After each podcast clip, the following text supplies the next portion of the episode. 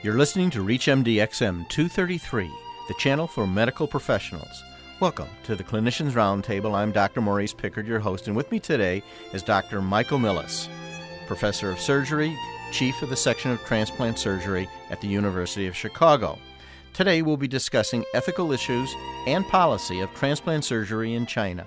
Thank you very much for joining us, Dr. Millis. Tell me, what exactly are you doing on your visits to China and what is the direction you're taking? The focus of my work in China is to help China and the policy leaders there to improve the, the practice and policies and regulations regarding transplantation in that country. How many hospitals are doing transplant surgery in China at the present time? If you were to ask me that before the 1st of May, the answer would be over 600, with the increased level of regulation that the government is, is placing on transplantation, the number of transplant hospitals currently in China is about 150. Vice Minister of Health had called a meeting of all the transplant programs in November, letting them know about the increased regulations and told them that they would all have to apply to the government in order to continue to do transplants.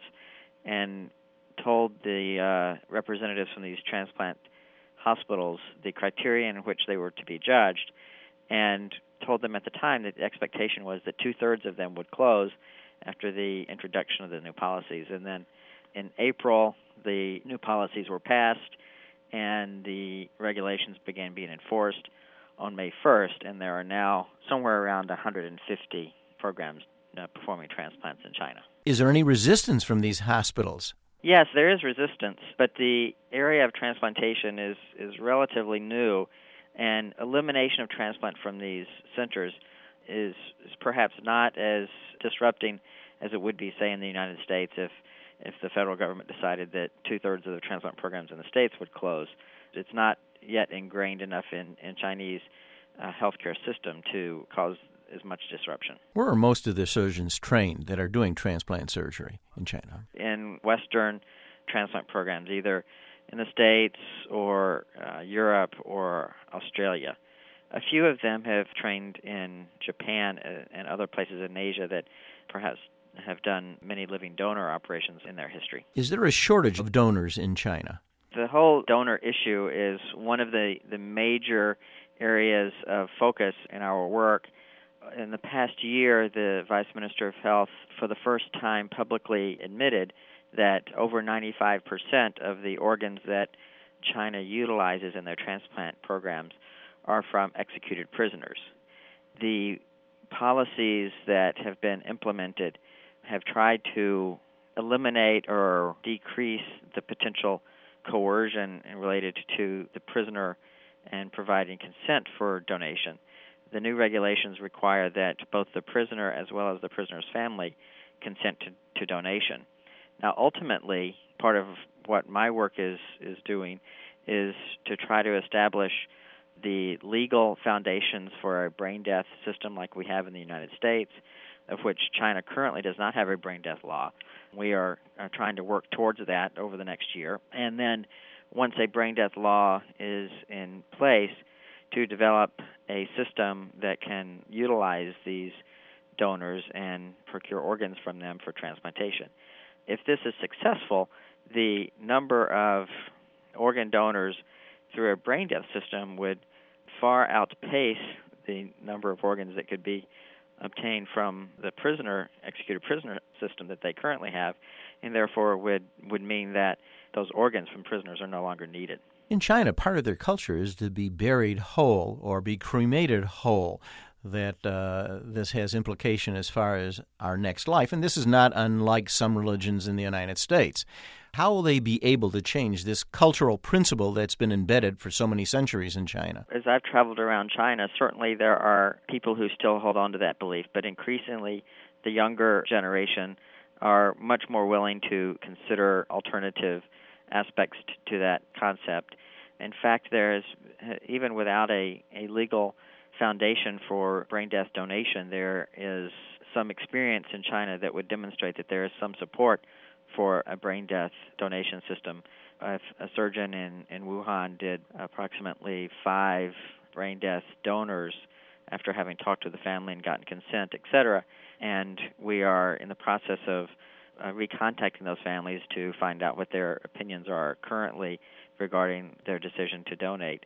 And, you know, it's not unlike the United States in the 60s, before, in fact, we had a brain death uh, system in which similar thoughts were that, well, people wouldn't accept the concept of brain death, that they would accept death when their when their heart stopped, but uh, this brain death was a, a new concept, and there's a significant amount of public education, public service announcements, etc., that helped bring us all along so that we now accept brain death as, as a reasonable endpoint of life and that uh, there's potential advantages in regards to organ donation and helping others when one embraces this concept. So I think that certainly there will be challenges, just as there is challenges with any time anytime you work through societal change.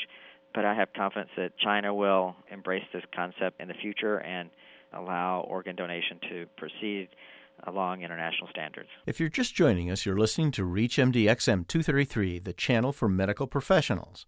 I'm your host, Dr. Maurice Pickard, and today our guest is Dr. Michael Millis, professor of surgery at the University of Chicago, and we're discussing ethical issues and policy of transplant surgery in China.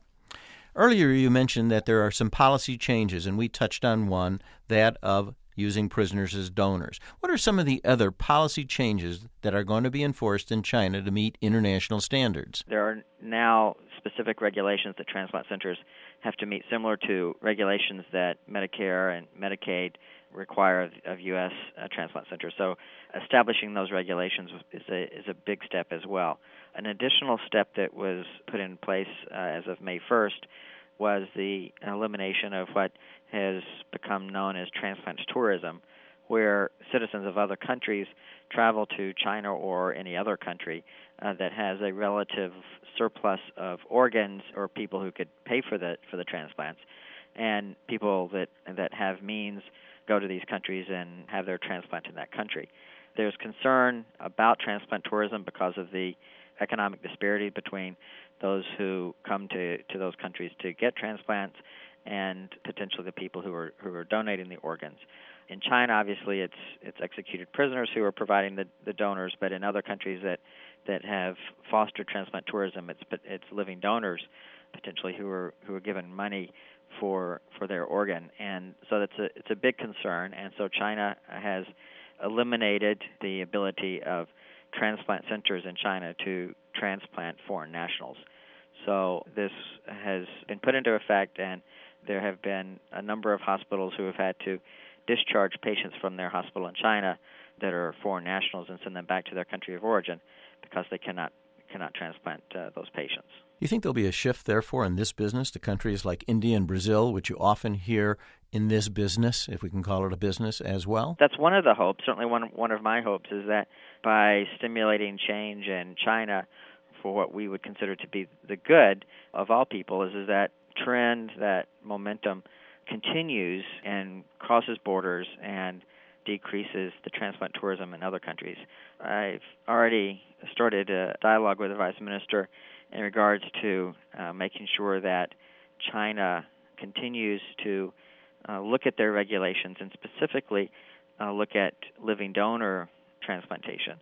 It's relatively easier to control and monitor the use of organs from cadaveric sources, whether it be a brain death system, which I would like for China to develop, or in their system, executed prisoners.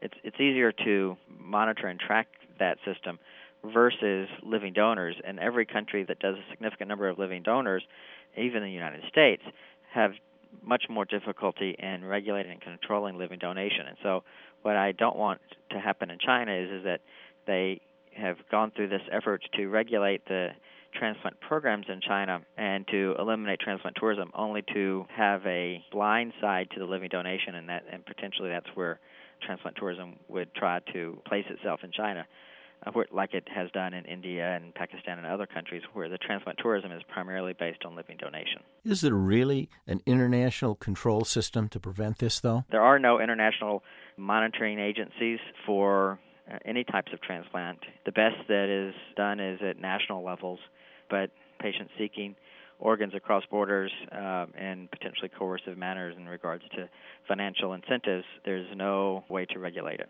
Amnesty International has reported that often 4,500 people were put to death in Chinese prisons, and of those, two to 3,000 consented to organ donation, often 40 within a week.